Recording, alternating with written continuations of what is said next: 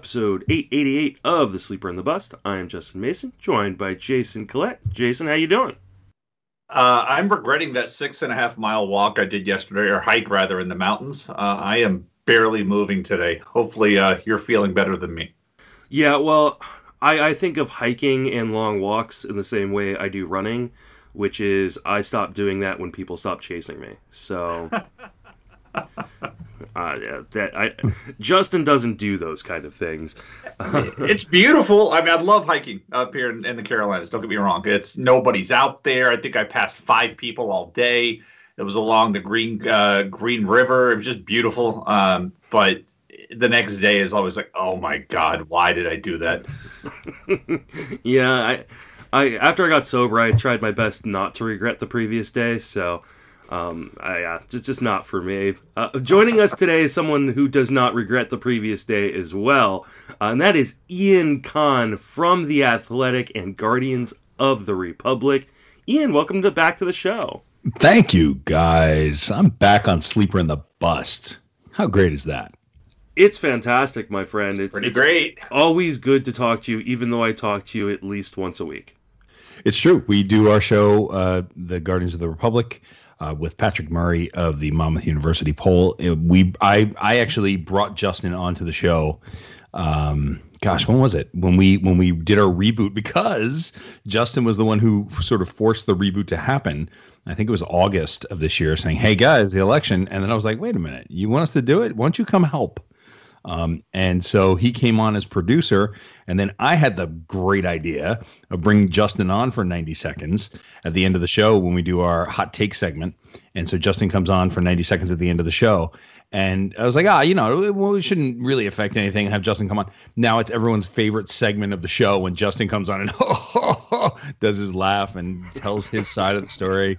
So, um, but no, it's it's really great to have Justin a part of it, and I get to hang out with you because both of you guys are two of my closest friends in fantasy baseball and frankly in life. Well, yay! We, we appreciate that. Uh, you're also nominated to for uh, an FSWA. Oh, wait, did I, I I messed that one up?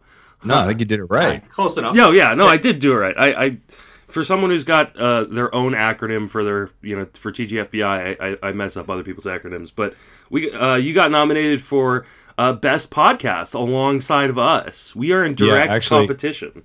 Remember what I just said about you guys being two of my bet? That's not really true anymore. I mean, it's it's it's war. No, I'm kidding. Keep your friends uh, close, your enemies closer. That's why you're on today. It's true. That's good. I like that. Um, no, no, I'll tell you. You know, I started doing this podcast we're we've just entered. God, is it our third season now? Yeah. So we were nominated for our second season. Uh, it's myself and Nando Di Fino and Derek Van Riper, and it's part of the Athletic Fantasy Baseball podcast. We are under the radar. If you have not listened to it, uh, it's a fun show. It's I, I, guess it's similar in this show to in a way. Would you guys say? Yeah. Because uh, we we get along great. We have a lot of fun together, and we talk fantasy baseball. Um, and you've got the great voice of Derek Van Riper, who's double nominated, and the even maybe better voice of Nando Di Fino. And then you're stuck with me as well. So, uh, but it's really fun. If you haven't checked it out, we are behind. We are no longer behind the paywall as well. So give us a try. We come out typically Wednesdays, I think, mm-hmm. maybe Tuesdays. I'm not sure. Um, but you, I think you guys listen sometimes, right? Or we Jason, do. I know. Yeah. Yes. a better uh, explanation of it than us, but can't do much else. all these long, you know, all these long dog walks between audiobooks and podcasts. It's pretty much what I consume. In fact, I canceled my Sirius XM subscription this morning because I don't even use it anymore. I just can't. It doesn't fit. I'm not in the car anymore. So, and I don't have time to stream during the day here at my desk because I'm busy. So it's like, I'm sorry, I'm just not using it anymore. I'm not going to pay for it. Well, yes. So I, I don't want to tell you not to you know to cancel your Sirius. but give us a try as you do give sleeper on the bus it's a you know you guys are are you guys have been uh, the standard bearer for a long time in this industry and i remember i mean jason remember when i did my very first episode with you and paul i think it was like three years ago that was one of the best podcasts i've ever been a part of twice. You did it so you did it so well. We had to do it twice. right. As we get to the end of this, like it literally, we're sitting there talking about this. Was that was the greatest podcast. Oh my god! And then Paul's like, "Oh no, guys, it didn't tape. Like literally, like out of some bad dream. But I miss Paul. I look forward to talking to him soon. he owes me a text or a call. I think I'm pretty sure, Paul. Um, but it's just great to great to be on with you guys. Really great. I, I was telling you, uh, uh, I think right after we got nominated for uh, podcast of the year, that since Derek is nominated uh, twice, that he needs to He pull is. the Jim Carrey acceptance speech if he wins for either podcast. Which uh, this is probably 25 years ago, but Jim Carrey was nominated for uh, an MTV Movie Award for Best Actor uh, twice for for two different roles. And when he won, he thanked himself for being such good competition.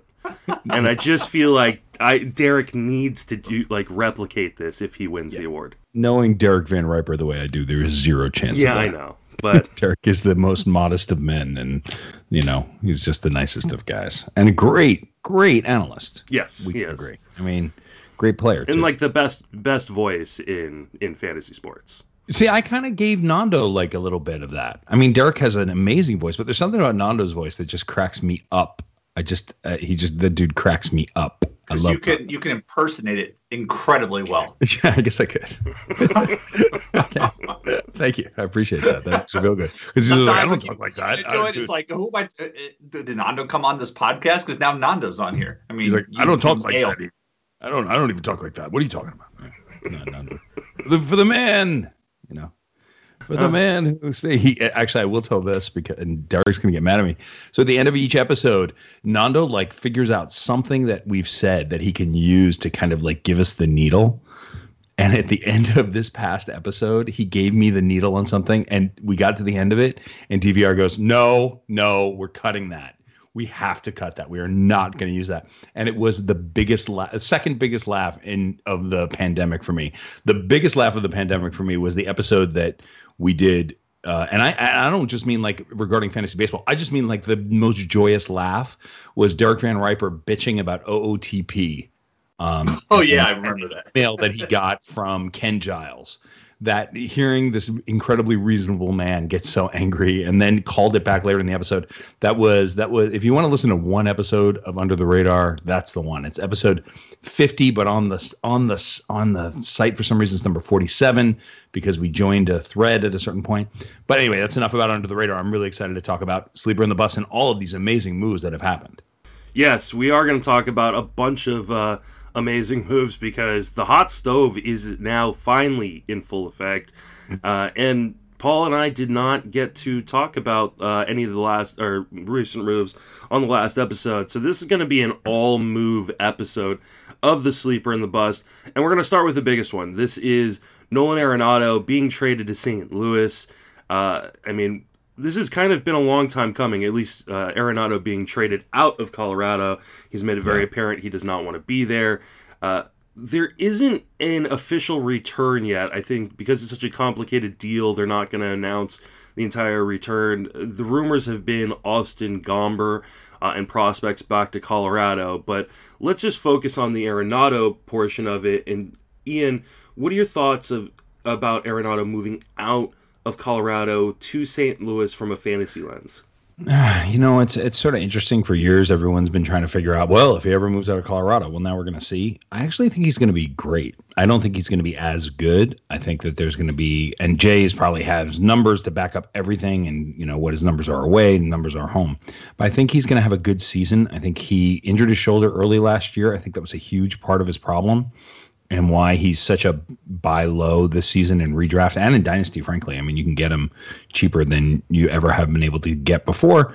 I think he's going to be a great player. I think he'll be the starting third baseman in the all-star game and i think that he'll hit still 285 290 with 30 35 home runs. So he's still nolan arenado to me. Jason, what are your thoughts on Arenado moving out of Colorado? Yeah, I mean, I agree really with the shoulder, and that's the trouble. I mean, let's not forget this was a it was his non-throwing shoulder, but it's his front shoulder, and we've talked often on this uh, podcast over the years about right-handed hitters with left shoulder injuries and how they can't get full extension on their swing. You know, as you're listening to this, stand there, hold your imaginary bat, and try to go through with a swing, and imagine you've got left shoulder impingement, and you're trying to go through that. So that could help explain uh, some of what he was going through. Obviously, when you're looking around you, you've just committed, uh, you know, a, the rest of your professional career to an organization that doesn't seem to want to improve around you. It's going to get in your head as well.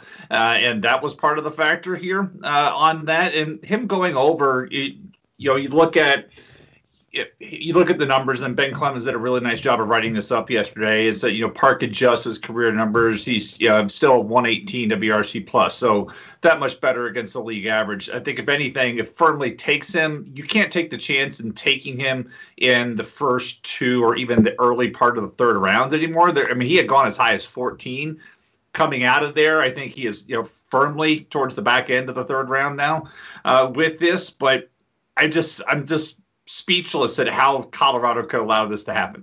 You know, now they're talking, oh, we're going to lock up Trevor Story. If I'm Trevor Story, I'm like, no, no, no, no, no, I'm good. You know, trade me, get me out of here. But it's one of these things where Colorado seems to be perpetually satisfied with just being an average club. And they've had so much talent, and we've always joked about, oh, they have this rookie, but let's go sign the corpse of Ian Desmond and block that rookie's path. And let's go do this, and let's go add this veteran it's just crazy. And the fact that, they gave the Cardinals money to balance to trade out and got a bunch of quantity in return, uh, with the highlight being a back end starter. Uh, glad I'm not a Rockies fan. That's all. Yeah, I mean, I, he, yeah, sorry, go, go right ahead, Ian. No, just you go, and then I'll, right. I'll add one thing. I mean, he's already. If you look at just draft champions uh, drafts, uh, there's been 28 of them since the beginning of the year. Uh, he was already going at pick 35 or 36 on average. So, I mean, we're talking about a guy who is already in the top of the third round. And my guess, moving out of Colorado is going to drop him close to two rounds. Whoa! Um, really? Mm-hmm. There's to so, the fifth. I I think no, so. I don't see him that far. I don't. I personally don't see him that far. Like I said, I fir- I think he's a, a firm uh, late three uh, mid. He's gone by I, the mid fourth. I've been doing an article series all off season tracking ADP movement in NFBC. And when a guy gets a bad, you know, a bad landing spot, they're dropping and they're dropping a fair amount. And the way pitching is being pushed up right now, yeah, I, my my prediction is by the end of February we're looking at him as a late fourth, early fifth round pick. Which All right, I, so we could just do the average from today like taking out everything from before, and you would say that he will be taken 61 or higher. Yeah, probably around around there. Okay. Um, I'll, I'll, one dollar bet. Sure. One dollar bet, bet from from today through to the last draft champions 61 over under. I will definitely take the under on that. Yeah, and I mean if even if he drops to the bottom of the fourth, I, I I'm all for it. I just you know, I understand like everybody's afraid when guys move out of Colorado, but just look at the history of guys when they leave Colorado. Corey Dickerson was fine when he went to Tampa Bay. DJ LeMahieu was somehow better moving to Yankee Stadium. I mean, a good hitter is a good hitter. Hmm. And there's been, you know, while yes, he's going to lose some of those home numbers and maybe the average does drop a little bit, you have to remember like there's been plenty of studies done on guys who play in Colorado then having to go on the road and having a hard time adjusting. Of course, so, hangover effect. Yeah, I mean, so the the road numbers are going to come up to kind of make up the difference. I think he's like a 280, 285, maybe even 290 hitter, 30 plus home runs. You know, Same, yeah it's it. I think he's going to be fine. And if this does drop the way I think it does, he's going to represent a really really nice value uh, in in the fo- late fourth, early fifth round. Yeah, he won't get that far. I mean, if he if he gets that far, for sure. You know, the the the pieces that I'm curious about are the uh, you know the the effects of the deal, right? So for me, I yesterday traded a pick for Garrett Hampson um, because now's the time. I mean, now or absolutely never, right? I mean, if you think with with Daniel Murphy retiring, you put McMahon to first, maybe Desmond gets some time there. You put uh, Brendan Rodgers to third, or maybe Colton Welker, I guess. And then you got to think that Garrett Hampson's going to get everyday playing time. And the upside there is really interesting. I mean, Hampson, if you look at what he did in September of 2019, shows you a taste of what he might be. He's also still in course. The other piece that is interesting to me is what happens to Nolan Gorman because Nolan Gorman, I was I was betting on Gorman coming up this year based on something Brian Walton told me, uh, who writes the Cardinals. What's it called, guys? The Cardinals Nation. I, I don't know. Yes. It's his. Yeah. It's it's a it's a really interesting. If you're a Cardinals fan, like there's you cannot go wrong with that. And Brian was telling me that he was got reports from the Cardinals that they were thrilled with what Gorman was doing at the alternate site, and it was part of the reason they did not pick up Kolten Wong's contract because they could move Edman to second and then bring you know after Carpenter plays it out for a couple of months, bring Gorman up. And now, I mean, what? I mean, what's going to happen now? Some talk I heard yesterday that Gorman might be, uh, they might try Gorman at second base because and here I got to give Matt Eddie credit for this. I was on the phone with him yesterday talking a trade in a dynasty league, and he said that he thinks Gorman might end up at second base because big-bodied second basemen work now. And I was like, really? Do they? And he said, yeah, because they you can't they don't have to jump over the slide anymore, which changes the entire dynamic. And I said, damn, Matt Eddie. you're pretty smart. So anyway, Jed um, Jedd Gyorko blazed that trail in St. Louis already too. Yeah, but because I mean, and I had never thought about it. Like, you don't have to jump over the guy in the double play anymore. You just have to, you know, you can't be taken out in the same way. Great point. So if Gorman ends up at second base, you're talking about a 40 home run hitter at second base could be valuable because I'm always looking at things from a dynasty perspective. So it was Gorman, and I, I still think Arenado is going to be a really great player, going to be taken before pick 61. I bet a dollar on it. Um, but the uh, the interest to me is Hampson and Gorman. Yeah, I I, was just going to add. Uh, uh, No, I was just going to say, you look at the numbers. Like if you're if you're worried about how much stuff Arenado's going to drop, I mean, for the past, you know, take 2020 out. You know, the last five full seasons, he's hit no fewer than 37 home runs, has driven in no fewer than 110, and no and has scored no fewer than 102 times. Like, are any of those, Justin? Since you seem to be the lowest man, well, although you said that you oh no, I'm, uh, I, think it's gonna be a value, but Yeah, how yeah. much of that's repeatable? Can he can he score 100? Can he drive in 100? Can he hit I- 30, this 35 home runs this year? I think he's going to do all of those things. I just because I think the market is going to drop on him doesn't mean I'm dropping on him. I was already taking him in the third uh, round uh, every time he kind of fell there to me, um, and so I already have a number of uh, of shares of Arenado on teams this year. I anticipate. I, I tweeted out after, right after the trade was announced. as like, you know, everybody's going to be dropping him, and if he falls too far, he's going to be on every single one of my teams remaining. Uh, and so I, I, I, I'm totally on board with Arenado going to St. Louis. I, I know there are some worries about his his Statcast data, uh, about you know the park change, but you, people also need to remember that it, Coors it doesn't play up for home runs in the way people think of it. It, plays up for batting average because the outfield is so large there. So yeah, maybe the batting average drops, uh, you know, from his you know career 293 mark, and he's more of a 280 guy. But I still think 35 home runs, 100 100 are on the table for sure. Is it enough? So, like a positional ranking, right now he's the fourth third baseman with uh, Ramirez, Machado, and LeMahieu because of the eligibility in front of him. But Rendon's just behind; it's like six spots behind him uh, at ADP wise. But Rendon and Bregman are the next guys. Is, does the relocation adjust that? Yeah, I, I think so. I mean, I think he's gonna. I mean, at least in terms of where he's being drafted, and he was actually uh, this month in Draft Champions, he was the third third baseman off the board. He was going in front of DJ LeMahieu. I think he's gonna drop behind Alex Bregman and probably settle in between Bregman and Ca- uh, Cavan Biggio. Uh, is currently going at pick fifty nine. So uh, that that'd be my guess. Is he's going to end up right in between, kind of in between those guys, going ahead right of uh, then you Biggio. lose. Then you lose your dollar. If I lose my dollar, I lose my dollar. It's you uh, lose your dollar. And and, and Cavan Biggio is a good a good spot. Like, how can you possibly think of taking Biggio ahead of Arenado? I, I just people will because of the multi-positional eligibility of Biggio, Mm, maybe- and and if because they're going to play this year in Dunedin, well, and right I mean that lineup, that that lineup they're putting together in Toronto is going to be deadly. You know? I'll, I'll take a dollar bet on who's who makes more money this year, Arenado or Biggio. Oh, so, uh, I'm not taking that. I, I mean, I, I, I'm, I would still be taking Arenado in. You know, I'll still be taking him in the third, fourth round. Uh, you know, Well, don't my, take. my, I mean, my next few drafts. I'm just gonna wait. I'm not gonna take him just so I can see where he lands. well, we'll see in TGFBI, right? I mean, we'll see where he ends Mhm. up going. Yeah. TGFBI will tell a lot. Yeah, TGFBI. La- this Very- is the last day to sign up for TGFBI. Dude, if you have, can I just say, I'm do you a little pitch for you. Will this come out today?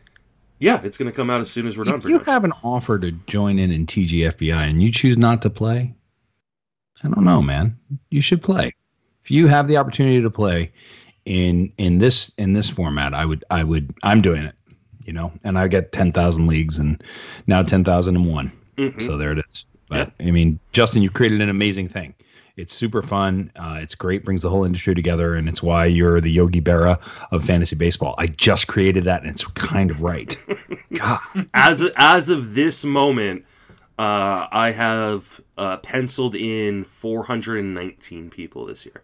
nice, nice. So- That was 398 last week, so 20 more people came on board. Yeah, it's uh, it's it's gonna be awesome. So, and if you uh, if if you buy the FWFB draft guide before the end of the day, you get entered into that drawing for one TGFBI spot this year. And Jason's already said, throw him into my league, so you get to go up against Jason if uh, if you're chosen for that. So uh, Yeah, people were like calling out people for leagues last week on Twitter, Ian. And so when Justin said that, I'm like, I want that person in my league. Whoever wins that, that's the person I want in my league. I'm calling that person out. hmm So you, you can get that over on Amazon, The Fantasy Benefit, or email me, justinmasonfantasy at gmail.com for the $7 PDF.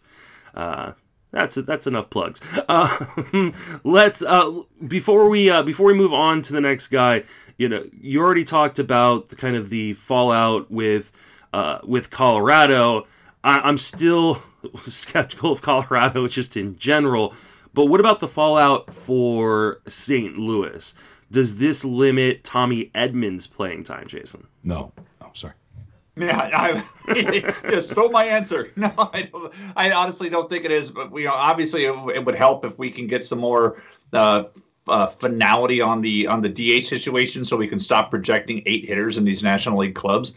Getting kind of ridiculous at this point. Uh, but I'm not concerned. I'm not as uh, very concerned about how that all shakes out. I think like somebody like uh, I may have to give up my Tyler O'Neill passion this year. Mhm. I'm not sure he's got room uh, on the team. He still has an option left, but the tools are just so tough to ignore. But it, you know, this may be what pushes that over the edge. It's Matt Carpenter who's going to get screwed. I mean, Carpenter, they're just going to play him out for the year. He'll be more of a bat. I mean, if there's no DH, E- Right. Um, it's really Carpenter. I mean, Edman's going to start every day at second base. If he's not at second base for some reason, who's going to take his spot? Edmund and Mundo Colton Sosa. Wong. There's there's talk they're going to bring back Oh, Colton really? Wong and Well, then bring that would back uh, Yadier.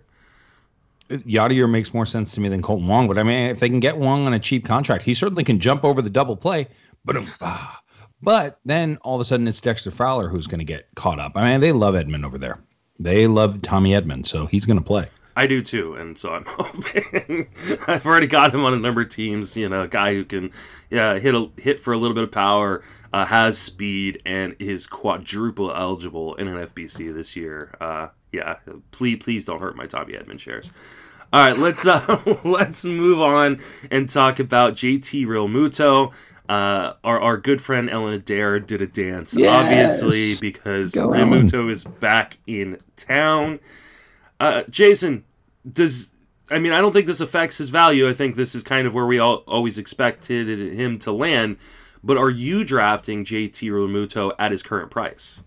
You know, I feel better about it. You know, we've we've talked. You know, Glenn and Rick always remind us about free agents and new places on big contracts, uh, and that's you know we can at least eliminate that fear because that's gone. But at right now, his current price over the past month in draft champions leagues is right at the end of the third round.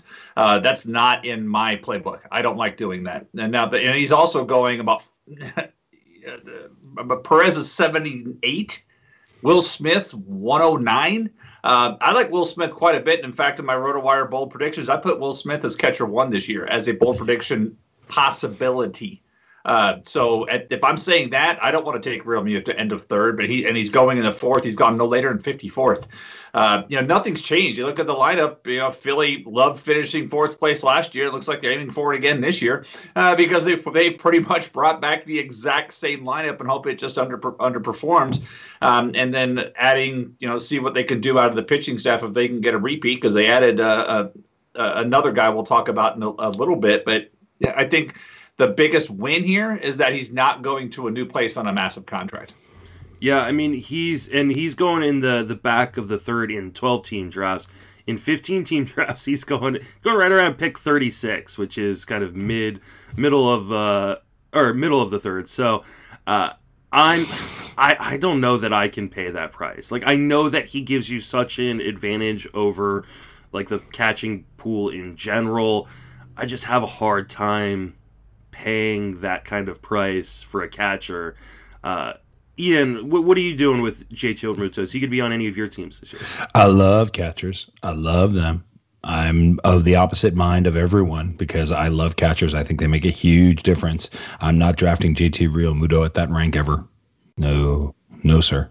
Um, there's too many guys I like later in the draft that, um, if you look at the draft champions, Realmuto, the, what I'm looking at is a draft from a while, a couple of months ago that I did. So it's probably not exactly where it was, but you know, I don't even, and Will Smith I like, of course, but guys like Travis d'Arnaud, I love. Uh, Yasmani Grandal, a comeback. Um, Austin Nola, oh, I like him so much. Gary Sanchez as a buyback candidate. I just read an article this morning about Aaron um, Boone talking about, you know, we got we talked to Gary and we kind of let him know we love him and we're ready for him. I think the fact that the Yankees did not let him go, I'm not sure I agree with that choice.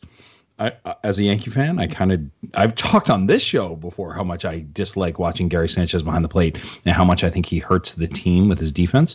That being said, from a fantasy perspective, for the last five years, uh, Rick and Glenn, who you've just brought up, and I have been fighting for him in GDD as Jason is the auctioneer in AL LABR this year. I mean, Jay knows, Jason knows. I mean, it's Gary Sanchez, and we're we're bidding to twenty five dollars, and now we're going to get him for twelve. So you know, it, looking at it from an auction standpoint, guys like that really interest me uh, so much that it's like I'd, I'd rather use that third round pick on a Brandon Woodruff if he falls, or I mean, who else is right around that area? You know, Tim Anderson is somebody I love. Gosh, DJ LeMahieu was going that late. That's silly. Luis Castillo, Zach Gallen. I mean, you know, there are guys that I would rather have. I don't. I don't say. I really don't say like, oh, forget about catchers. It's nothing. That's not true. Catchers matter a tremendous amount, but you don't have to pay the top premium for Realmuto. He is the best catcher. I'm not paying that. That's me. All right. Let's uh let's move it on uh on to uh, Didi Gregorius, also re-signing in Philadelphia. There was talk that he could end up in Cincinnati, and Cincinnati appears uh, to not be wanting to spend any money. Gets a two-year deal. Uh, Ian, what are your thoughts on Gregorius back in Philadelphia? I love Didi Gregorius. He was my older son's favorite player when he first started watching baseball. You just love Didi. Didi was such a great Yankee. Uh, took over for Derek Jeter. Actually, did the job, um, considering who he was replacing. Uh, love Didi have him in a in a dynasty league that I kind of you know was worried about. Surprised he got that much money. Didn't think he was going to get twenty. What he got twenty eight million for two years. I think I read. That's that's a lot of money to get. I thought he was going to be on a one year eight million dollar deal, but you know what? Girardi loves him. The Phillies are smart to keep him. It's a good ballpark for him to be in. You know, I mean, Didi's a very specific hitter. Very happy to have him in a middle infield slot uh, in this coming fantasy season. Jason, what are your thoughts? I mean, it's it's a little weird because even at that money, like projection wise, right now, roster resource has him hitting seventh in the lineup. Hmm. You know, well, they have Alec, you know, they have Alec Bohm at the um, hitting second, uh, but they got McCutchen, they got you know Harper, Realmuto, Hoskins. None of that's going to move. So I'm sorry, uh, six. He's sixth. sixth. Yeah, he's, hey, he's hitting six. I mean, he misses Yankee Stadium. Obviously, you look at even if you take the expected home runs by ballpark uh, tool on Statcast last year. The the ten home runs that he hit would have been 17 if he was playing 16 if he was playing in Yankee Stadium. Uh, so like he miss he misses that. Uh, but that's never coming back. So you have to you take what you can get out of him, and it's solid production because he doesn't, you know, he's he accepts his walks, doesn't strike out a bunch, and he's going to be hitting behind the Thunder in that lineup. So there should be guys on base for him, uh, so he can still be a, a nice RBI, RBI producer down there out of the sixth spot. Yeah, I'll be interested to see where his ADP ends up now that he's signed because he was starting to drop a little bit in drafts because he hadn't uh, signed a deal yet, and I was very worried about what his potential park factors could be in a new location. You look at his Statcast page, and it is actually really ugly. Mm-hmm. and so I was worried, like he if he ended up in a neutral location or a pitcher's park, uh, how much uh, that would affect his his power ability. But going back to Philadelphia, I mean, as much as his Statcast stuff has been bad for a number of years, like he continues to produce. I'm thinking 20 to 25 home runs, uh, you know, 260, 265 kind of batting average, uh, and, you know, some decent counting stats. And considering he's currently going off as the number 20 shortstop right now, uh, behind Jake Cronenworth in front of Jorge uh, Polanco, I think that offers a really nice value for your middle infield spot. So yep, middle infield. That's hey, uh, could we? You mentioned Cincy. Could we like talk about that for a second? Even though sure. nothing's happened, there's been some. There's been some talk. Uh, Trent Rosecrans uh, wrote something at the Athletic about since that he's been since he's been on the market for a shortstop, and they actually mentioned Willy Adames from Tampa Bay as somebody mm-hmm. they wanted to pursue, uh, mentioning that Tampa Bay is looking for pitching, not like starting pitching, but somebody that can bulk pitch. Um, so throwing this out there, uh, like if if they do something because Willy Adames is under team control, he's a free agent in 2025, uh, and so a pitcher who I see in Cincinnati who could fit that profile of somebody they want to give them four or five innings that they don't expect to go deep into games is Tyler Mahle. Oh, don't uh, you or, put that evil on me! don't. Or so like something like and because that's not enough. That's not one on one. That's not enough. But so if you look at something like Tyler Mahle and one of like Amir Garrett, uh, or even just Amir Garrett, uh, given that the Rays you know, are going to miss Colin Poche again, uh, looking for another uh, high high leverage reliever type. But that's one that's an area of strength for the Tampa Bay because obviously they've got Wander Franco uh, coming up. They've got Taylor Walls, who they really like, and and Baseball America. I'm sorry, uh, uh, Eric Longenhagen just put him as the number eight prospect in a very loaded Tampa Bay system. It's like they have this position of strength up the middle, and what they don't have strength in right now is pitching. Uh, and so if these two teams get together, it's like those are two guys that uh, the fan in me would be like bring them over, or even Tejay Antone, you know, bring something like that over Mahle and one of those relievers um, uh, over, and then Adames could go into Cincinnati, which would be really nice for him uh, with park factors there in play, and the fact that mm-hmm. he just can't hit in Tropicana Field. His his home road splits, he's like the anti Arenado he hits well on the road and has just not hit in Tropicana Field. And so that if, if, a trade does happen there, that's somebody if his value doesn't move up the charts, you pounce because his production should greatly improve. Yeah, I mean, I like that. I like, I like that, that, a lot too. I've always been an Adames guy, so uh, I really don't want to see them grab Mahle for a bulk role. I mean, I guess it wouldn't be too awful, especially because his ADP would just plummet uh, in, in in that scenario. I think, but his repertoire almost dictates it too. I mean, you look at his third time through the order splits; they're awful, awful, awful, awful. Like he is an ideal 18 to 21 batter space dude, and get out. I, yeah, I mean, I don't have a ton of shares yet, but he's just my guy from from last year. Uh, let's uh, let's move on and uh, talk about Marcus Semien, another one of my dudes who I've been a big fan of uh, for a long time. Uh, gets uh, gets a laughable offer in Oakland and then goes and signs a one year, eighteen million dollar deal to it looks like play third base in Toronto. So, Ian, what are your thoughts on Marcus Semien in Toronto? Sure. I mean, that lineup is pretty impressive. I wouldn't be shocked to see Bichette move. Really. I mean, he's not that good at shortstop. And as long as emotionally he can handle it, he's got the bat certainly to, to handle third base. Semien's a good glove at short. Um, I, I, I don't think that that's done being totally settled. I got super nervous when Brantley was also talking about coming to um, Toronto because it was like, well, who's not going to play? You know what I mean? I mean, we we've already got Grichuk on the on the bench or in a platoon with Rowdy Tellez on the at the DH. But uh, yeah, I mean, I think Semien's I think Semien's a good player. You know, I think in fact I traded for him from you years ago, didn't I? In one league.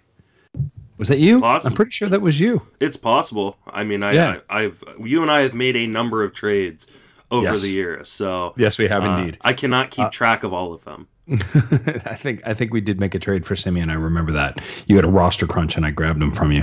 Um, but then you know he struggled last year. Sure, tough break for him. I was thrilled that he got the 18 million, and you got to be impressed by what Toronto is doing. I mean, they're playing to play. They still have Tanner Roark in that in that rotation. So I don't know. I think they need another starter. I, I don't yeah, think- they do, and his name is German Marquez. That's what they really should go out there and do and leverage. If if if, if Colorado's gonna be like this, go Ooh. get him. Or go get Jon Gray. Go do something there. Uh, because I agree. It's like offensively, you look at the squad, you're like, man, this could be so much fun. Uh, although I'm not sure Semien could hit in the top of the lineup because that gives them five right now, roster resource, five right handed bats. Uh, Mhm. at the top of the lineup, and So you uh, say what Biggio you want about Biggio, exactly. Say what you want about Biggio and the strikeouts, but that dude works counts, and that's where he's a pain in the butt. He's ideal for up high in the lineup for that. Yeah, he's going to strike out, but he he works his counts. He accepts his walks. He needs to me. Uh, against especially against righties, he's got to be up there. You can't have five righties in a row um, in a lineup like that. But if I'm if I'm Toronto, I'm trying to do whatever I can to go get me one more starting pitcher. Uh, and German Marquez is the guy that I would be circling and targeting to say, Colorado, what would you like? In fact, we'll even give you some money to offset the money you sent to St. Louis to make this happen. Yeah, I just don't think Colorado is going to do that. Like, I, I know it seems like the logical thing, but I mean, the weakness of Colorado, I mean, outside of just playing old guys over their prospects, has been developing pitching. They just haven't been able to do it consistently. So to trade one guy that actually is decent in your rotation and can somewhat, you know, pitch in Coors and is fantastic on the road, I just don't know that they can str- trade from a weakness. They Uh, have to. They have to though. That would be the, such. That would actually be the smart play to make. I think because I, I let's say agree, you got, but I don't think they're going to do it. let's say you could get Simeon Woods Richardson, Anthony Kay for German Marquez, right? And the the the, the Jays are in, and the Jays sign Marquez to a three year extension, right? Then because it's the same in dynasty leagues, like don't buy pitching if you're not going for it. This pitching. Right. This is what I- this is what I wrote in the RotoWire magazine. By the way, I've left RotoWire to take all of my rankings over to the Athletic. I probably should have said that earlier. Uh, maybe we'll talk about that later. But um, what I said in the magazine for RotoWire was with pitchers, you know, like you don't invest in young pitching or any pitching because with young pitching, you know, they may not develop and they may get Tommy John. And with pitching that's sort of there already, you know, they may have a bad year or they'll get Tommy John. And if they're an older, well established pitcher, they'll either really struggle one year or they're going to get Tommy John because you're going to get Tommy John. So don't invest in pitching. German Marquez, you can get those players for now. German Marquez hurts his shoulder, you get nothing for him. Build for the future. The Rockies are not playing to win this year. You're not playing to win if you're trading Nolan Arenado for Austin I mean, this is where I tried to put Joe Musgrove before you know his trade happened. We talked about this a few episodes ago, where I said you know this would be an ideal place for Joe Musgrove. Uh, you know, that with the catching situation they have with Danny Jansen and, and Alejandro Kirk and Reese McGuire, it's you know Jansen still has this. Uh, you know, we can't just write off Jansen, but they clearly like Clerk, uh, uh, Kirk as well, and they have the the bats. It's like here, you want you know Gr- Grichuk's contract's a little tough to trade, but you got like Derek Fisher out of options. Like you throw him into the deal, you got some options. But with Musgrove uh, going to the Padres, uh, where everybody else has gone this winter, it- you know that's off the table. But they've got the cachet to pull off another deal. They need they to. need to They need to. because this pitching staff, this ain't going to cut it. I think it's going to No. happen with Cincinnati. I don't think it's going to happen Yeah, with good. Colorado. Luis Castillo. Yeah, the Luis Castillo deal or a Sonny they Gray have a- deal. Do they have enough for all that? I mean, that's why German Marquez you makes a throw I mean, in you throw in a one of those extra pieces on the major league team. So you package a guy like Teoscar um, and uh, and Danny Jansen, a young you know youngish catcher, Smith. eh, um, they've got Stevenson there, so they're, they're not looking for the catching. Orelvis Martinez, maybe, um, uh, you know, a, a pitching prospect. Uh, There's a pitcher on the on the Blue Jays that nobody talks about that I just love, or maybe Ri- people Richardson? talk about him. No, he's he's currently um he's in the relief role, mid middle relief. Ryan Borucki. Mm. I love. He's Ryan always hurt. That's the problem. He's got know, good stuff. He's got good stuff, man. Yeah. I mean, that dude can throw. If he, I remember, I guess it must have been 2018, late 18 or 19, as I just draft him at the end of 50. You know, I'm always grabbing Borucki because if he ever gets to pitch, look out, man. He's good. He's got really good stuff. A lot better than Tanner Roark. The reason I have such a, you know, bone in my butt about Tanner Roark, I don't think that's an expression, is because I drafted him in AL LABR last year and watching him pitch, it's just like, it's, it's like, it's like no, you shouldn't be pitching in the major leagues. You cannot get through. You you know Jay always talks. Jay's famous for talking about pitchers who can't get through the lineup a third time, right? That's Jay's like Jay's been banging that drum rightly for years. I don't think Tanner Roark can get through the, the lineup twice. Like I just he's just I I feel like I could hit him. I was pretty good. You know what I'm saying? Like he's just he's not that good. He's well. bad. I mean, He's- if, if you look at last year's numbers, he couldn't get through it once. He had a five nine, uh, five ninety one ERA first time through the order, four, five forty eight second time, and the few times he went the third time through was sixteen twenty. So Right. I mean, it, I'm telling you, it's like the ball just sits. Literally, it's like hitting off a tee. Sorry, Tanner, if you're listening. My apologies. You're still an amazing 34 year old adult male who made it to the major leagues, but you are not going to be pitching on a playoff team. If you're starting every five days, you're just such a disadvantage. There's so many risks. There's, there's still too much risk in that Blue Jays, which the is why is he doesn't have like a profile for a bullpen piece. So I mean, I guess they could be- make a long relief or something. But something. conversely, Borucki is a, to me. I don't see Borucki as a starting pitcher because he's a two pitch. He's a two pitch guy to left. He's sinker slider to lefties, and he throws the change up to righties. But what was intriguing about Borucki last year is he had a three miles an hour to his fastball. I'm telling you, he you, went how from fast he 92 to 95. dude and he and he's got a little bit of he's got a little bit of he hides the ball nice i mean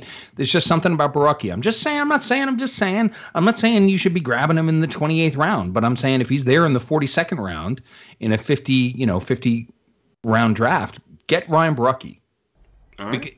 12% chance he's a really good starter Let's, maybe a little higher let's talk about some of the Cleveland signings real quick. Uh, Eddie Rosario signs in Cleveland, and then Cesar Hernandez re-signs in Cleveland. Now there's talk that they may trade Amed Rosario uh, out after already acquiring him. What are your guys' thoughts? I'll start with you, Ian, on these two signings in Cleveland. I mean, eh, Eddie Rosario. Here was the only. I, I have a I have a block on Eddie Rosario in my head. I just don't like him. Um, and I, I'm wrong. I'm wrong. Everyone likes him. Okay, I get it. What's interesting to me is he used to play the infield. Like when he was coming up as a prospect, he was a second base prospect, and they moved him to the outfield. It's not impossible to see Jose Ramirez get moved in this, you know, cut down thing that they're doing, and him ending up at third base as well. Uh, he can hit. I know he can hit. I just I've never been a huge fan of Eddie Rosario. I think there was something in his personal life like five years ago that made me go, yeah, I'm not a fan. Uh, PED suspension, probably. Maybe I think it was something else too, but I can't speak to it. So it could just be my blind spot here. Cesar Hernandez, fine. You know, second base makes sense to move Rosario. Um, I, I am excited about Gimenez. I think that Gimenez he may start in the minors, but I, I like him as a dynasty piece a lot. So I think he's going to run and he's got some power. Jason, what are your thoughts on these moves? Uh, I mean, Rosario instantly becomes the most productive Cleveland outfielder in recent years, given that Fernando Reyes is a DH anyhow. But you know, they they've struggled so much to uh, to uh, find a productive outfielder. Before this deal, Roster Resource had Jake Bauers hitting cleanup for this team. Jake Bauers, the guy that couldn't get out of the taxi squad last year, was projected to hit cleanup. So I mean, that's a massive upgrade right there. And Cesar Hernandez likely your new leadoff hitter. I mean, I really don't see another logical candidate right there unless Oscar Mercado rebounds from his disastrous 2020 season. Uh, but you know, they still have you know they're still rolling Tyler uh, Daniel Johnson out there uh, in the ninth place spot. Uh, with Jordan Luplow as a platoon partner, but so upgrade offensively, this should help, especially Ramirez. Now we were joking off air before, like somebody's paid fifty dollars for him in a dra- in an auction already in NFBC, Mhm. which and you said he went first overall in something you did, which Yep. to me is is nuts. I mean, Hernandez and Rosario was better lineup insulation than Yeah. what he had last week, and with Reyes down the line. But still, that's yeah, that's aggressive. But yeah, again, I think what nice what's nice for Rosario here is it's a familiar landing spot. He's staying in the division. It's not like he has to learn a whole bunch of new stuff. Mostly the same ballparks. Uh, very familiar with what's in the division, and so you know again that the, the the the soft skill part of it, where he's not in a new place, new names, learning everything, that should help him rebound uh, somewhat. Yeah, and I mean, if you look at uh, uh, Hernandez, uh, Cesar Hernandez's uh, ADP currently, it's 386 for a leadoff hitter.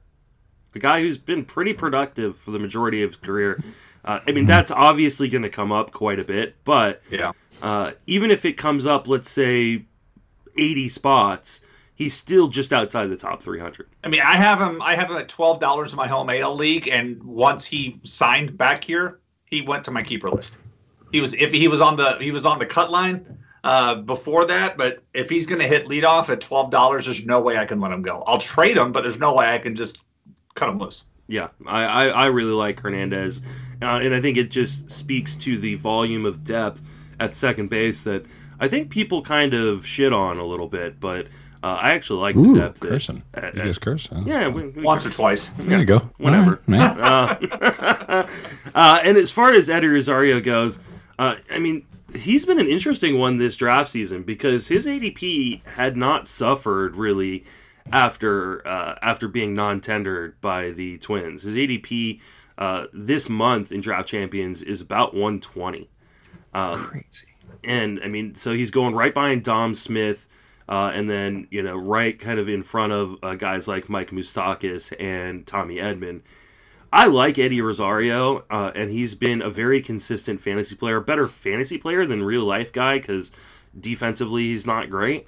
Um, but that being said, like I don't know that I'm going to uh, pay that price. I just think there Nope. are guys who do more than him uh, going right around the same spot, especially if you're hurting for speed, you're hurting for positional flexibility. Give me guys like Dom Smith, Edman, Moustakas that have that multi-positional eligibility. Uh, you know, Edman runs quite a bit. I, I I'm probably not going to have Eddie Rosario this year.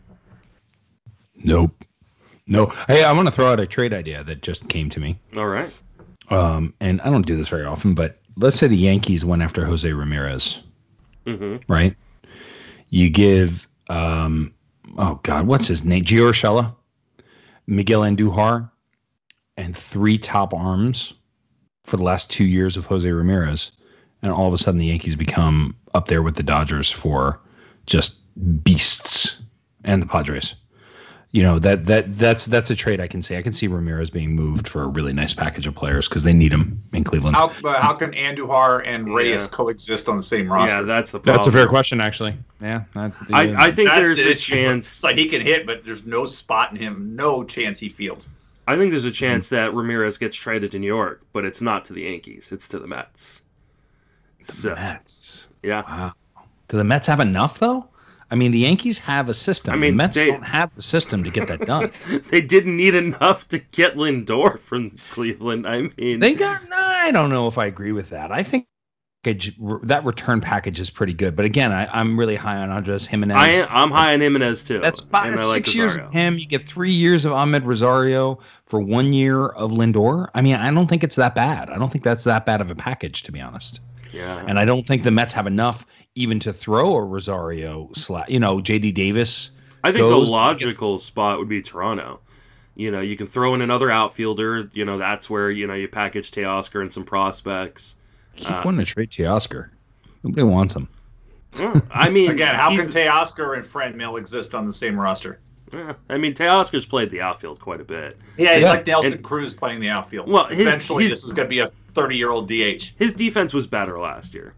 He was playing center last year, some too. Yeah, his- defense is, his defense has gotten better than it was. I mean, it's still not good, um, but I think it's passable. So we're let's let's do a little bet, little side bet, little dollar bet. I'm not a betting man, but a little dollar bet. If you had to pick a team that he was going to go to, the Jose Ramirez was going to go to a team in a trade at some point during the 2021 season. My pick will be the New York Yankees. Justin's is the New York Mets. Jason. Oh, I got to think about this one for a second. I'm going to put him in. Well, I can't go San Diego. Eventually, they're going to run out of people to trade. Uh, Or places to Oh play. yeah, places to play is the problem. Atlanta. Oh, that's yeah, that's like a good that. one. That- That's actually really good. yeah, that's That might be that might be the winner. Riley and whatever. Yeah, that, that, that's probably the winner. There's, there's you, you could throw like two, three good pitchers, and Cleveland knows how to develop them. But they're, you know, it's like dynasty baseball now. Ba- dynasty baseball and Major League Baseball are closer now than they maybe have ever been. If you're going, you either go all in or you go all out. You get those early draft picks because those early The draft way picks the rules matter. are set up. I mean, look at Pittsburgh. They are definitely going all out. Yeah. Like take away anything we have. It, it was so depressing because I'm still working on uh, the bold prediction series and, and um, on the NL Central, and I'm staring there at the Pirates, going, "Oh my God, what am I going to choose here?" Think I got to find a hitter and a pitcher. It's like. All right, this guy. I, I got your pitcher one. Less than anybody else. I, I got your pitcher one. No pitcher wins more than seven games on the Pirates. Yeah, that's that's there. Uh, I'm trying to think who I. Oh shoot! I want I want to say who I put. I actually put Bryan Reynolds down for the for the um, hitter because he's going to hit cleanup, and so there's going to be some production there because he has to hit. Somebody's got to score. Oh, I put Miguel uh, uh, uh, Yajure, the guy we talked about last week that was traded in the uh, uh, in the trade for um, Jameson Taillon. It's like okay, I got something for you. I think sucks least um, uh, of all the guys. Okay, so wait. that those are my two bold prediction picks. What they're going to do, I got to sit down and look at the numbers. If this guy's not traded, I got a guy who's going to do something. Ready? Steven Brault is going to surprise this year. I've actually drafted Brault a few times as a starter. Yeah. If you're taking Ryan Borucki in the 42nd round, you should be taking. Yeah, Steve I did look. He was he was the, the, other third. one I looked at, but then I was watching. Then I started watching some more video of Miguel. I can't, I can't even pronounce the name. Yeah, hooray! Uh, it just was like, okay, that that plays up, especially the curveball. Dude, uh, watch film on Steven Brault. I watched. I was watching film last year. I was watching a game, and I was like, "What?" It, it's something about a lefty. I'm a sucker for lefties with high velocity, and I'm watching Brault pitch. I'm like, "Dude, Steven, what?" and then he struck out eight some eight players in four innings one game and then I was like, all right, I'm all in. Steven Brault picked him up in Devil's Rejects like that minute. And I was like, all right, Steven Brault. Then he gives up like three runs in a third of an inning. I'm like, all right, Steven Brault, Steven Brault. But then he comes back late in the season as a starter, and look what he did at the end of the year. He had the two starts at the end of the year where he was the best pitcher in baseball for two starts, but still, you know, uh, He's he, going in the 32nd round right now in, in, draft champions league. So take him in the 31st then. Yep. I, People I, listen to Sleeper uh, in the Bus. Certainly has stuff working for him. Yeah, the league hit a buck fifty off his fastball and changeup last year. Uh, you know, he only throws his changeup to righties. Doesn't do any same same handed, but he was throwing. He threw five different pitch classifications to righties and four different pitch classifications to lefties last year. Yeah. What does it What does it look like to you, Jay? Am I right on this? I mean, forty nine. Uh, this is better than I expected going in. Yeah. Yeah. Forty nine percent ground ball rate. Uh, yeah. limits hard contact. I mean, yeah. there's, uh, you know, I mean, I don't know that we're gonna get a ton of strikeouts uh, from him, but he could be a volume guy because they ain't got nothing else. They're really. going to trade. I tell you what, Ian, I'm going to switch it just because of your recommendation. I'm going to even put it in there that you know what Ian said. I uh, take out take a better look at this. I did, and he's right. Mm-hmm. Yeah. So you're going to see the call out in the article. And okay, now's the time for me to say. So I've been at RotoWire for three years doing dynasty rankings. Clay Lincoln, James Anderson brought me in, Jeff Erickson as well, and I've been doing them there. And now, after doing the podcast over at the Athletic, I'm moving over to the Athletic with great love and respect. I'll be doing RotoWire podcasts all the time, uh, RotoWire Radio like Jay does. Um, but uh, if you want to see my rankings, it's still up at RotoWire. Definitely give them a look. Definitely subscribe there. Great stuff there. But uh, also, you should subscribe to the Athletic because it's a really good site and it's not terribly expensive. And the fantasy people over there are pretty fancy too, including you know Sarris, who was the former uh, host of Sleeper on the Bust. We don't we don't speak that name on this podcast. He left our Twitter group chat. I'm just I'm he just left kidding. our Twitter group chat. Can you believe that? Did, did he? No, no. Yes, uh, he did. Well, because that, we're always texting. Yeah, because we've got we were texting. I was going to send yeah. you guys something earlier this morning. I looked down. It says, you know, Sarah's left. I'm like, what? How do you do that to us? I'm sorry. Who's on that chat? Because I'm not on that chat. You're just bringing that up. Ancient. It was an ancient DM. It's just Justin, Paul, uh, uh, and me. Uh, Justin, Paul, you know, myself. Okay. And it's, it's like an ongoing from like three years ago uh, trend. so maybe left? we should add you in. I, you know, you know because in in there was a period of time where I was doing the show somewhat regularly with you guys. I remember, and you were doing the t-shirts, and you were going to do the t-shirts, and I wanted you to have like you know Paul and Jason and Justin, and then just like a little one dollar bill because I was still playing Washington at the time, and I I pushed for that. It didn't happen. That's when I knew I wasn't really long for the you know you guys were gonna yeah. no, I'm kidding. It's all good. It's all very very good. All right, Steven let's Steven Brault, ladies and gentlemen, Steven Brault let's uh let's talk about uh Andrelton Simmons signing with the Twins. I don't know that he makes a lot of fantasy noise uh you know on his own account, but he definitely affects uh, this Twins lineup because we've got uh, now Jorge Polanco moving over to second. Luis Arraez is, I guess, they have him, yeah, probably like a super util. Roster Resource has him still uh, as a strong side platoon as the DH. I can't imagine that's going to stand very long because I'm pretty sure Nelson Cruz is going to be back uh, in that role. Uh, there's been a lot of smoke that he's going to re-sign uh, with the Twins. So, Jason, what are your thoughts on Andrelton Simmons signing in Minnesota and the subsequent moves uh, because of that? You know, as you said, it, the the Nelson Cruz talk is now he may be willing to take the one year deal. He was hoping to get two years, but I mean, he's what forty eight? Or wait, I'm forty eight. He's forty three or something. but fifty six. but he's aging. He's aging like the finest of wines too. Uh, so that makes the most sense. Arraez is going to go into utility role, but and Simmons when he's even in this lineup, he's going to hit down in the lineup. But I'm more. Uh, where his value is going to be is, is benefiting the pitching staff because yeah. Polanco is terrible. He is not a good shortstop, but Simmons is a fantastic shortstop. And so you look at the the pitching staff and the pitchers are probably was like, all right, now I can get some more of these ground these pulled ground balls that the left side on righties convert actually converted into outs. And so I think he uh, actually has a better impact uh, his fantasy impact, I don't think honestly changes that much. Although he's going to see uh, reduced playing time compared to what he had uh, with the Angels, just because of the spot in the lineup. But I think this benefits the Twins pitchers. You got to uh, give them a little tick up because they just got a massive defensive upgrade behind them. I could not agree more with that. I mean, that if Donaldson's healthy, him and Donaldson paired up on that side and then you've got Byron Buxton when he's healthy uh, in center. That, that's that is the makings of a really really nice defense. Uh, I do think it. I mean, I don't really care about Simmons for fantasy uh, it, for his own value, uh, but I do love the the def- added defensive value for the pitchers, and so uh, definitely going to pump up uh, the pitchers a little bit more. especially a guy like you know Randy Dobnak, who you know isn't necessarily a guy that people are necessarily targeting, but a nice deep league fifth starter option for the Twins. Uh, Ian, what are your thoughts on this move? I agreed. I had the same thought, which was that makes my uh, Kenta Maeda and Michael Pineda uh, in one league really strong. Um, helps that quite a bit. You know, on the Nelson Cruz front, there's a guy. There's a guy. You know, they got Kirilloff right now. A guy I kind of like Trevor as a real sleeper. Well, I wasn't going to go Larnach. Uh, if if Cruz does not resign, is Brent Rooker not take him in the 37th round, but 38th round. But there's there's uh, he does have some power, and if he could put it together, he he looked he did not look lost last year, to me, at the plate, which surprised me. So again, this is small potatoes. This is not a big play, but Brent Rooker late, I kind of like. Uh, There's makes little me nervous. concerns about Rooker uh, after breaking his forearm. Um, oh. So he broke it at the end of the season last year.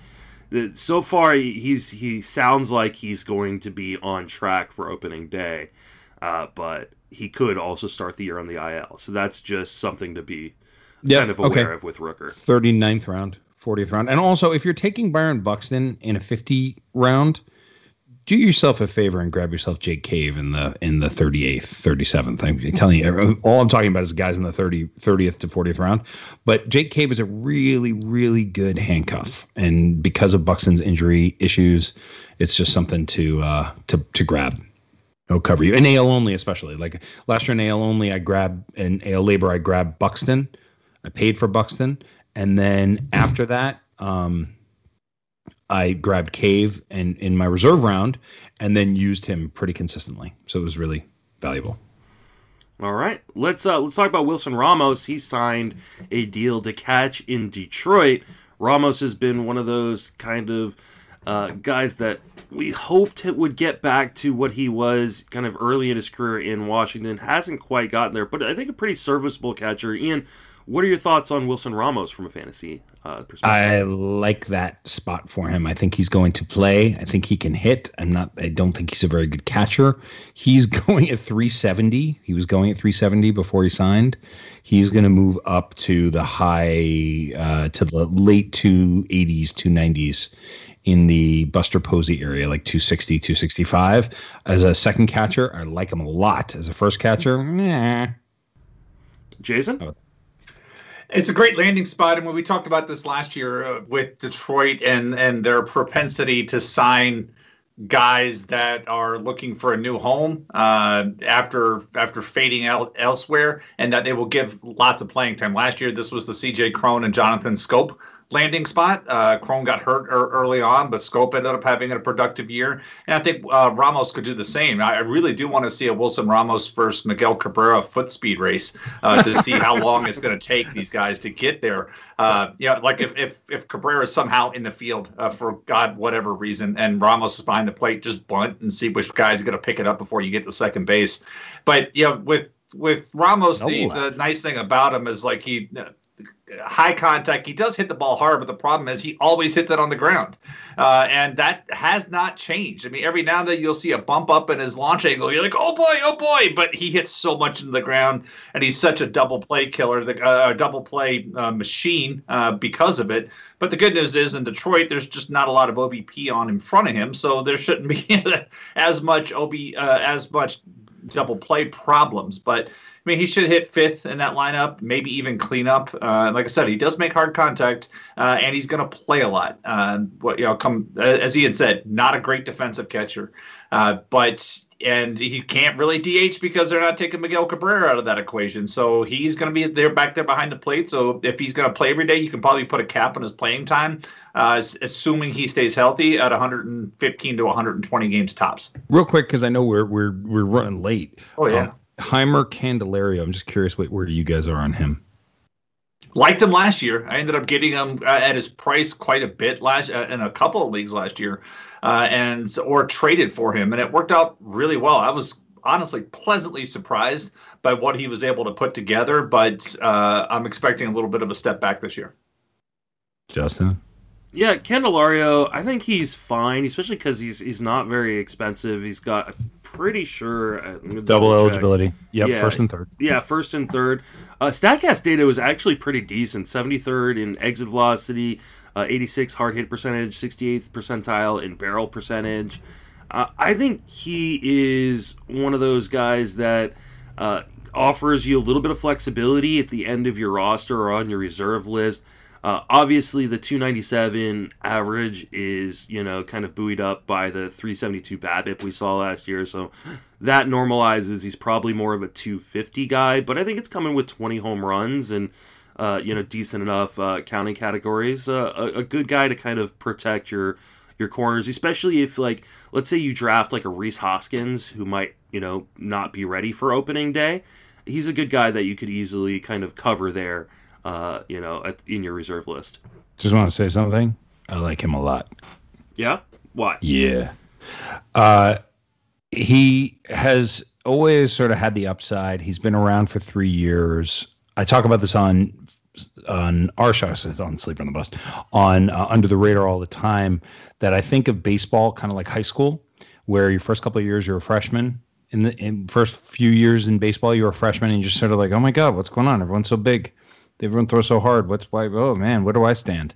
And then you play for a few years and then you become a sophomore. And it's like all right well now they're the young ones and i'm sort of and that's where i see candelario. I'm really big on him this year. I think he's going to be really strong.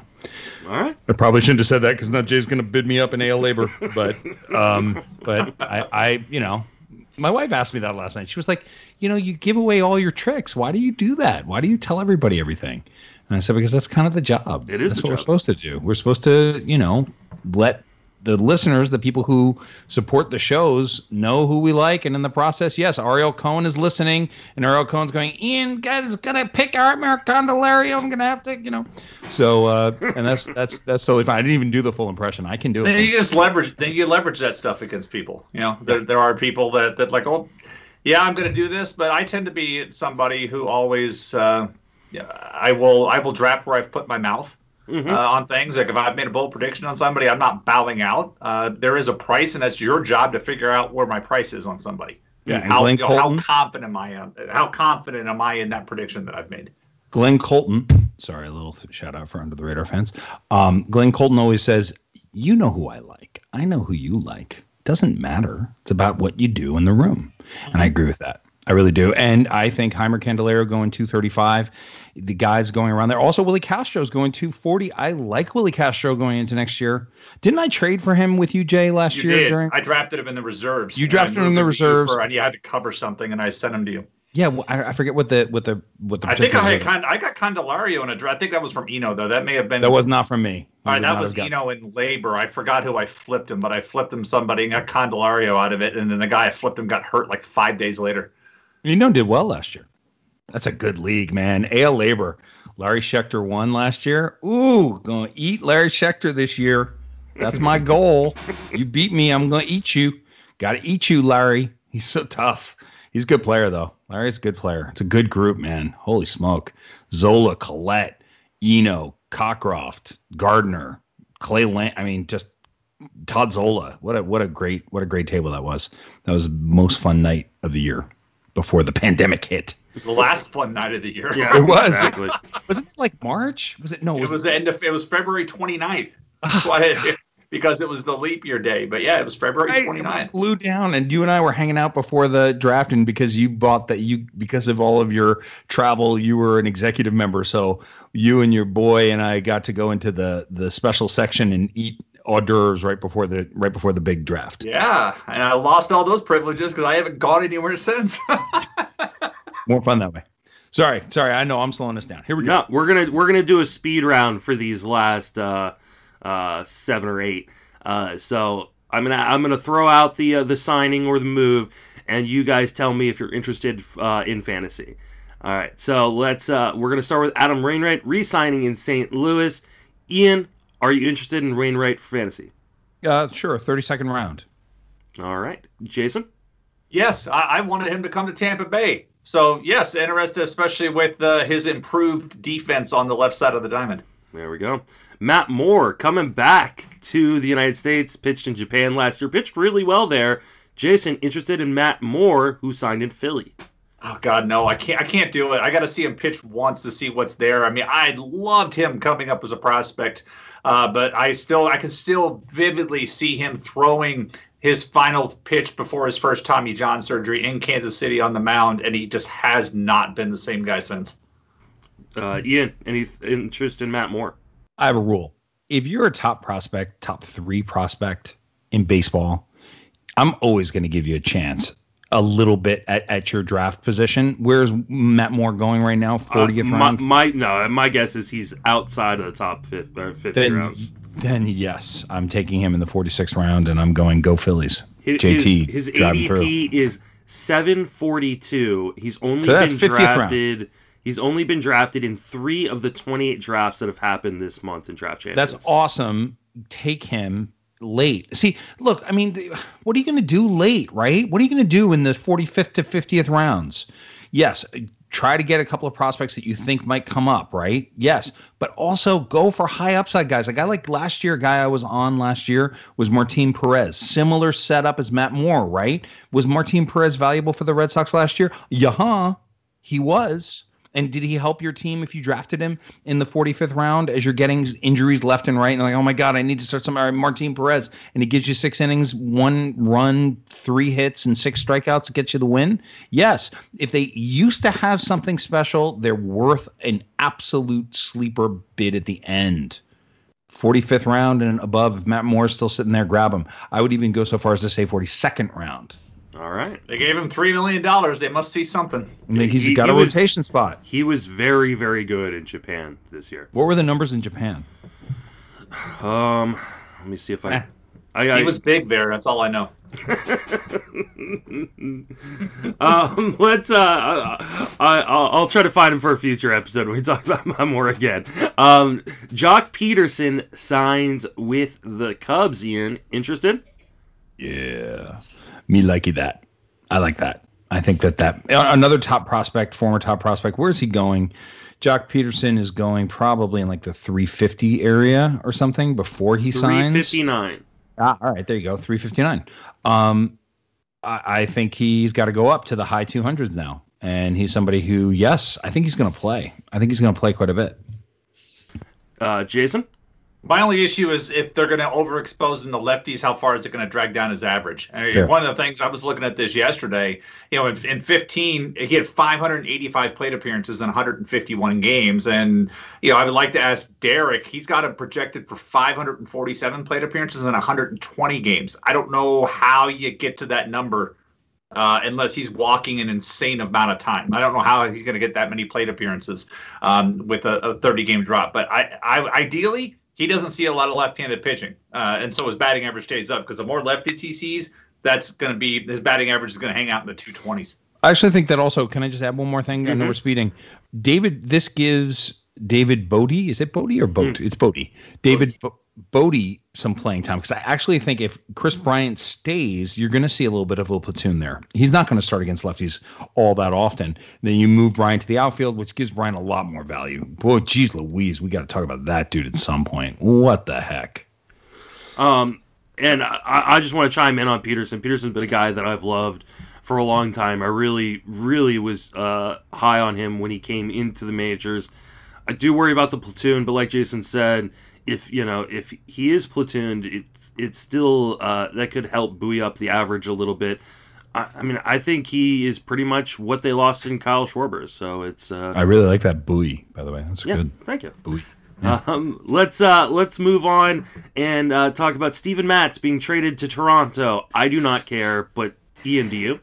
Uh, yeah, I do. I care around around 29, 20, 28, 29, 31 in that area. I'll, I'll take another chance on him. Another former top prospect. I'm a sucker for guys who at some point scouts were really high on. If he could stay healthy, I mean, it's terrible division. I don't know. I mean, you know, your your eighth starting pitcher, but you don't count on him, right?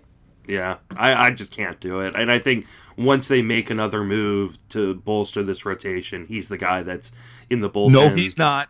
No, Oh, it's Tanner Roark. it's Tanner Roark. I don't know. I really don't. I mean, this for me, you know, and this remember, you know, Ian, you mentioned with Rosario, you know, something happened way back when where you were like, okay, I, I've written him off. Like for Matz, I remember reading some stories about how he was not not soft, but like a little bit mentally fragile when it came to, uh, you know, stressful pitching situation. I just remember reading some things that were like he was always trying to tinker or like, oh, this hurts, oh, that hurts, or this hurts, and uh, like whining basically. Uh, call, and that's always kind of resonated with me. And like even through everything else, he still has been able to strike guys out in the low 20s range. I mean, uh, the last three years, 23, 22, 25. So he's still been able to get some strikeouts, but it's just the the blowups. Uh, and then now he's a lefty starter, moving from what was a decent division to a tough home ballpark, and has to pitch in Fenway as a lefty, and has to pitch in Camden uh, as a lefty Yeah, against full righties. I upgraded the AL East hitters when this trade happened. He he had he had nine appearances last year uh, for the Mets. In five of those nine appearances, he gave up multiple home runs.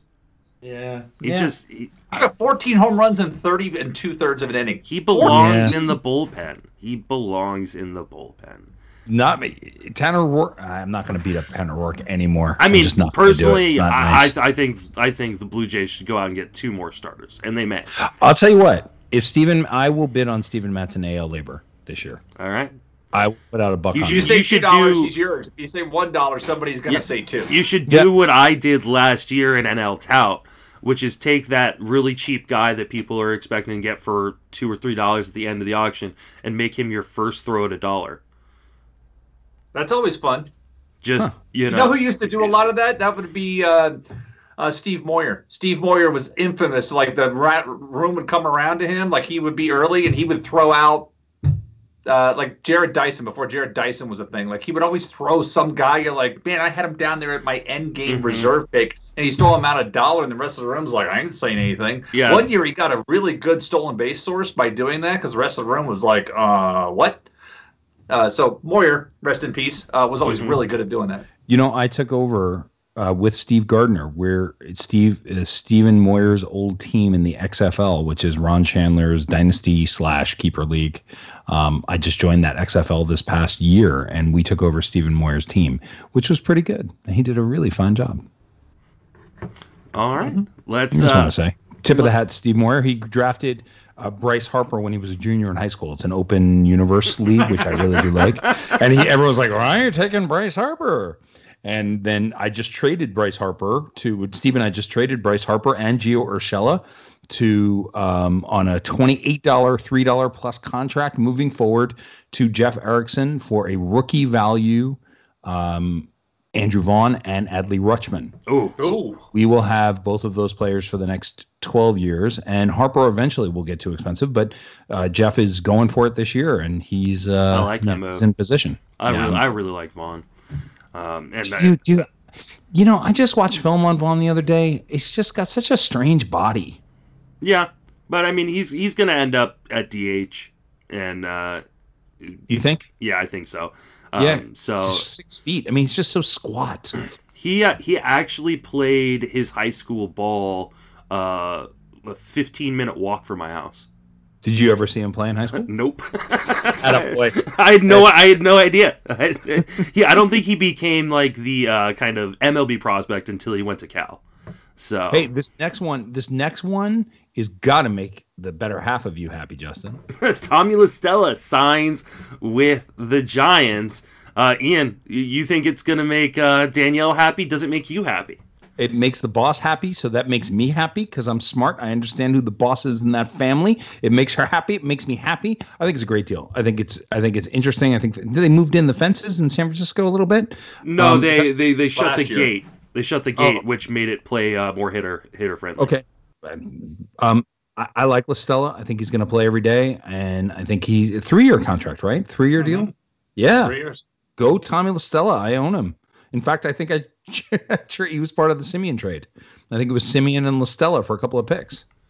Yeah. Uh, Jason, like And La Stella. hit leadoff. Yeah, love him. Love his ability to accept his walks, hit leadoff, and just get on base to score runs. So you're looking at average. He's not going to run much, but average and, and scoring runs up there will be really nice. Uh, likely will be platooned uh, in that situation where With you- Rom- yeah. with- They're gonna yeah, every platoon now and then he's got everybody. issues against lefties. I could see him getting some platoon. Yeah. If I mean, if you're going to carry Wilmer Flores on your roster, you got to give him some playing time. That's Mhm. where you give it to him. Yeah, they're, they're also got- platooning four guys this year. It's I mean it, it's they're they're trying to emulate what Tampa Bay does.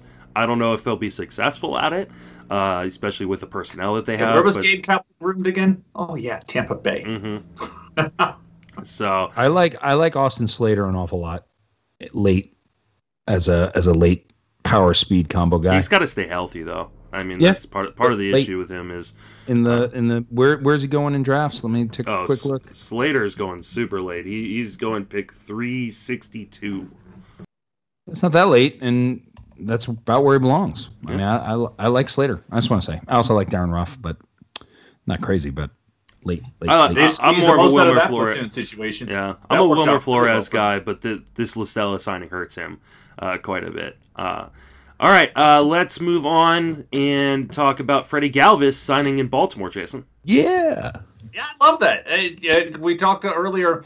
Uh, it just Baltimore's a great place for a guy with, that wants to go up there and just hit, uh, and that works. And we saw what uh, it worked for VR. It's worked for guys like Renato Nunez. It's like let me go up there and just hit. Uh, and I was speculating on something today. It's like when I look at we talked about Cincinnati earlier. You look at Aristides Aquino, who's out of options on the Reds. Like if they waived him, Baltimore should be the first club that jumps up there and says we'll take him, and then throw him out there and let's let's see what Aquino can do in that uh, particular ballpark. But I actually do like Freddie Galvis. Um, in kind of in that Detroit mode where, hey, come here and play. We're going to let you play. We're going to let you hit high in the lineup um, and try to fluff up your trade value so we can move you for a, a real asset uh, at the trade deadline. Ian. Me likey uh, grabbed Galvis every. I grabbed Galvis everywhere. It was going in the 40th round or so. Um, and like Jose Iglesias last year, he's going to play every day. And for Mhm. 1.5 million, Baltimore is smart. There's an injury to a contending team. Galvis moves. He's not going to get a top 100 prospect for him, but you're going to get a top 200 prospect for him, maybe a couple of them, um, to help you know fill that spot. And I think he's a worthy, really deep 15 team, 20 20 team. He's your middle infielder. You're fine. Um, AL only. He'll, I'll be bidding on him. Hello. Second base shortstop eligibility. Come on I mean, now. There's a lot to like here. gonna play, gonna run a little bit, gonna hit some home runs. Especially with Richie Martin looking like he may miss some some time uh, Richie- with injury. Uh, Richie like, You're gonna say Richie Martin was missing pitches. I'm like, yes, that's, That- that that's uh, exactly Richie what Martin- Richie Martin does. That that Rule Five draft Richie Martin pick was Hmm. was it just doesn't you know Galvis might get some cheap home runs too in left center field.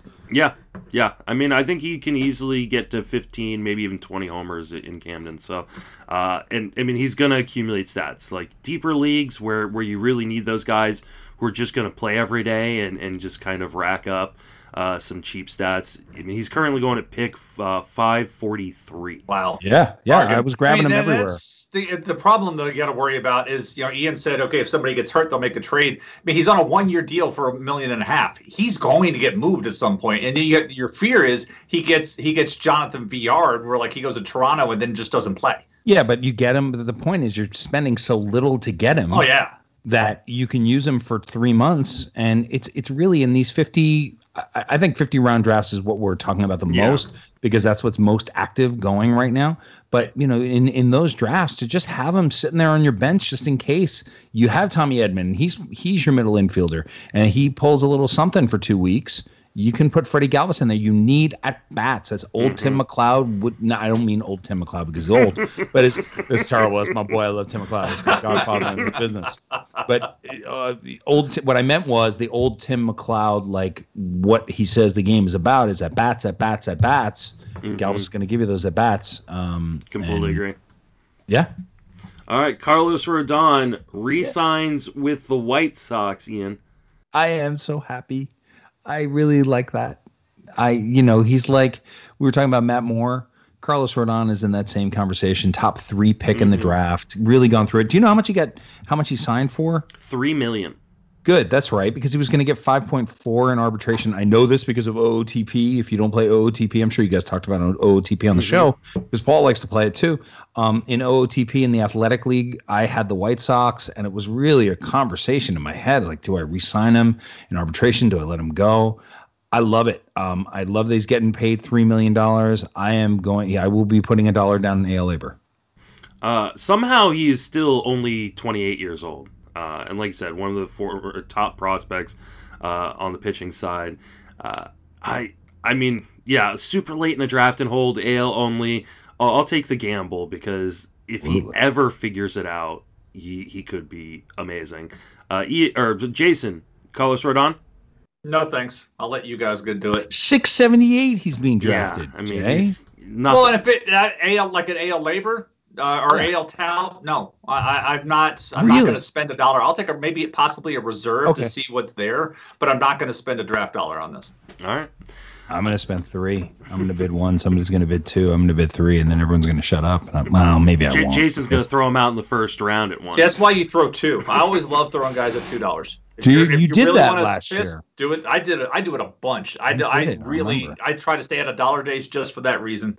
You know, anybody will say two, but not everybody will say three. So I love throwing guys out at two or three bucks. You know what I did in a in a, what Steve Gardner and I did in in the XFL auction?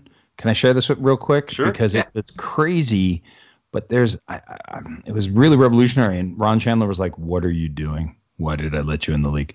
I don't think he said that. Um, we left twenty dollars on the table at the end of that auction. It's a keeper league. Really, who cares?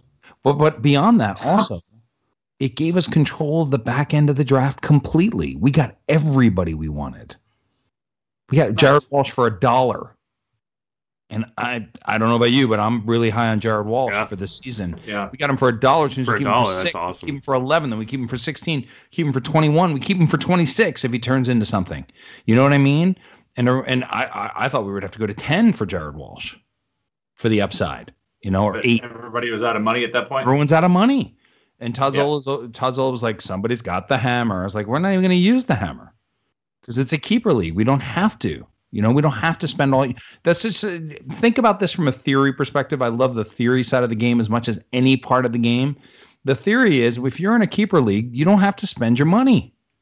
Somebody had five dollars left. They threw five. They threw out a player for five bucks. It should have been a one dollar player because they want to end it. Well, okay, but if you keep him now next year instead of him being six dollars next year, he's going to be ten dollars next year. Have I used this example? I, I I know I've told Justin this, and I don't know if you're familiar with the story. My local AL league, Uh, you know, I I think I had just flown home from New York uh, and you know drove up, did the draft in Greensboro. I need a second baseman. I am down. I have you know, the way the draft's shaken out. It, this is a keeper league. Now it's a three-year contract. It's not like perpetual keeper. But I have second base left, and I have nineteen dollars left. And I could I could have had any I could have had any player I wanted at two dollars. But no, pride got in Jason's way, and I said, you know what? The only guy left at second base eligibility is a guy named Whit Merrifield. I want him, and I want him for nineteen dollars. I could have had Whit Merrifield for two dollars. yes, that's the point. That's Yeah. the point. So even Yes. as long as I, it was just pride. Don't let pride get in your Don't way. be I could have had Whit leave- Merrifield for two dollars, and probably would have won Perfect that league example. twice the last four years. Perfect example. Perfect example. In in keeper dynasty leagues that where contracts are attached, do not be afraid to leave money on the table. This is the most valuable thing I, I think I can share um, on the show because everything else was kind of you know fine. You know, just- That's not true. Uh, I'm you, you called my wife the boss. That that. she is the oh, come on. I know she's the boss. All right, we're rolling towards the The end. block. All right, Oops, last I said- one. man, come on. She's Uh, awesome. Trevor there's Williams. Wait, oh, I got to tell the story. All right, Can I go tell the story real quick. I'm the one who's keeping everybody held up here. So Justin jo- joins the Guardians of the Republic show, which Jay, you haven't really. Um, you you were a regular listener of the show. We disappointed you this week because there was Yes, no. you did. I was like, oh, like, all Sorry. right, here comes an episode today. Oops. No, no, Patrick. And I think Patrick's sort of smart, actually, that we didn't do a show this week. It's not bad that we do it every two weeks. Um, for now, well, we'll see. We'll see how it goes. Um, but we brought Justin on, and my wife's like, Justin, you talk about him. You like him a lot. I'm like, yeah, yeah. He's the new Guardians of the Republic. He's and and so I pulled up the picture of Justin in his one piece bathing suit. I showed it to my wife. I said, "You want to see? You know who Justin is?" And she's like, "Well, you talk about him all the time. You really like him, don't?" I? I was like, "Yeah." We started every conversation with like, "Hi, bud. Hey, buddy. Hey, buddy. Hey, buddy." That's how Justin and I start off every phone call. Um, like with Alex Cushing, we go, "Hi," but Justin and I is, "Hey, buddy," and I show him the picture. I show my wife the picture of Justin smiling, wearing the big woman's bathing suit with a picture of him on his chest. And She goes, "That's the Guardian of the Republic." You're damn right it is.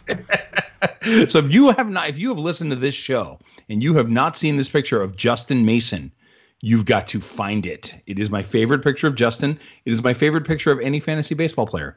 It may be my favorite picture of any person. Washington don't- could have sent the Hessians running early if they would have sent the front line would have been people wearing uh, Justin Mason bathing suits. How are you doing, a little George Washington Revolution history? God bless you. But if you have not seen that picture, Justin, maybe you can post it when you post the uh, the show. But it is the best.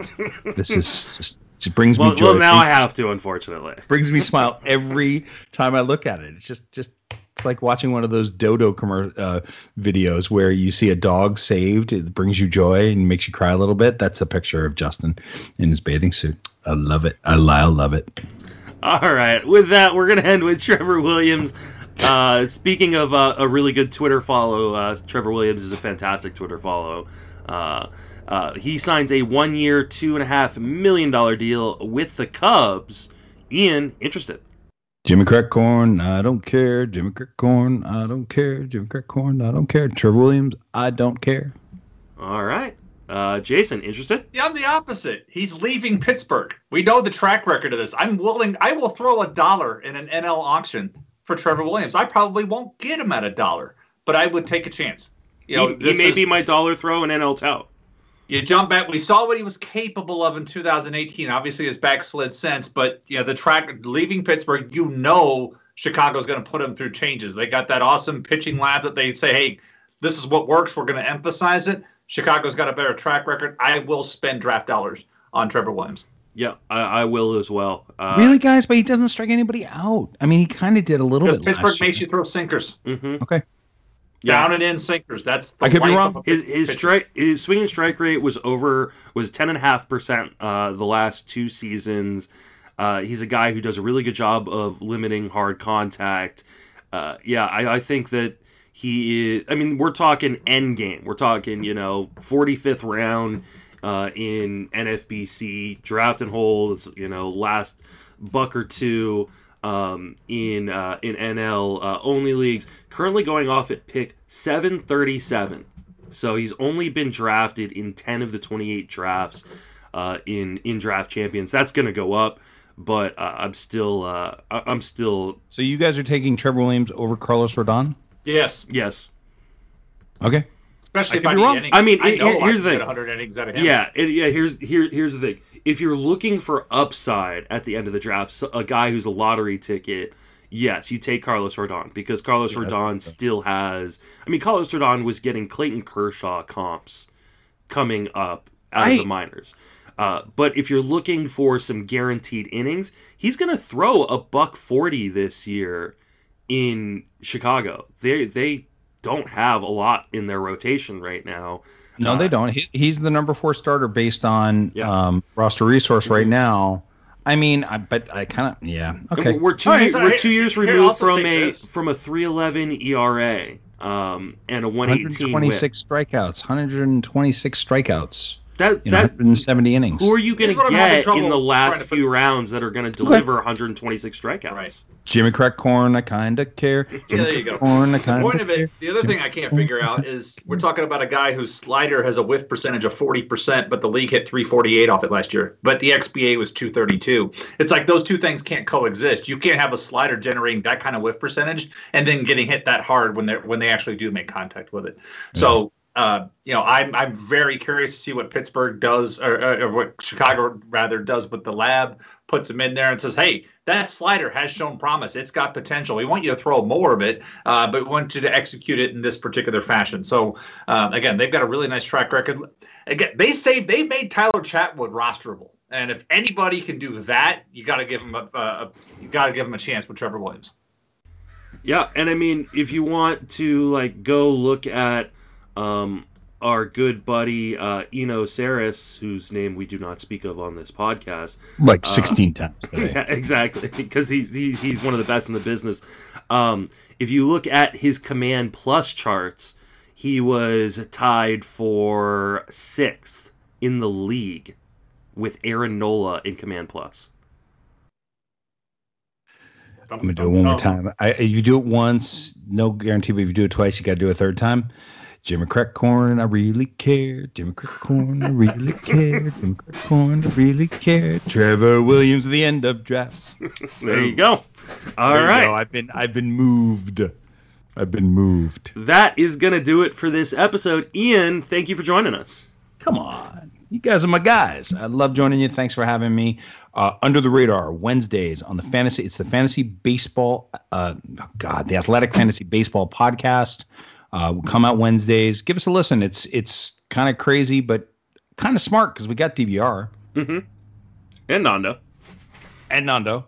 Right, but Nando's Nando's the fun man, and also it, talk. The reason we named the show Under the Radar is because Nando Di Fino finds guys and falls in love with them that everyone's like, stop, stop. Well, one guy that he's been talking about for two years is Jose De Leon, Mm. and we laugh at him, and we laugh at him, and he goes, guys, I'm telling you, it's gonna be Jose De Leon. It's gonna happen. It's gonna happen big. Well, look what he's doing in Mexico right now in the Mexican League. Jose Yeah. De Leon, and he's a former top 25 prospect. Nando likes to say top 10 prospect. He wasn't, but top 20, 25 prospect he was, and he's starting to show his stuff. So Nando always comes through with some golden nuggets. A pleasure being on with you guys. Thank you so much for having me, and I will talk to both of you guys, you know, just on the phone. And that's what I was trying to hint at with the Jedd Gyorko mention earlier, because that Mhm. was Nando's guy way back when. Jedd Gyorko, the jerk store, Gyorko, Gyorko. And he would pound the table about like every year. We're like, oh, Gyorko's out. I'm going to nominate him because Nando's going to buy him anyhow. And he would. He never gave it up. And then that one year we had that breakout power year, he's like, see, I told you guys.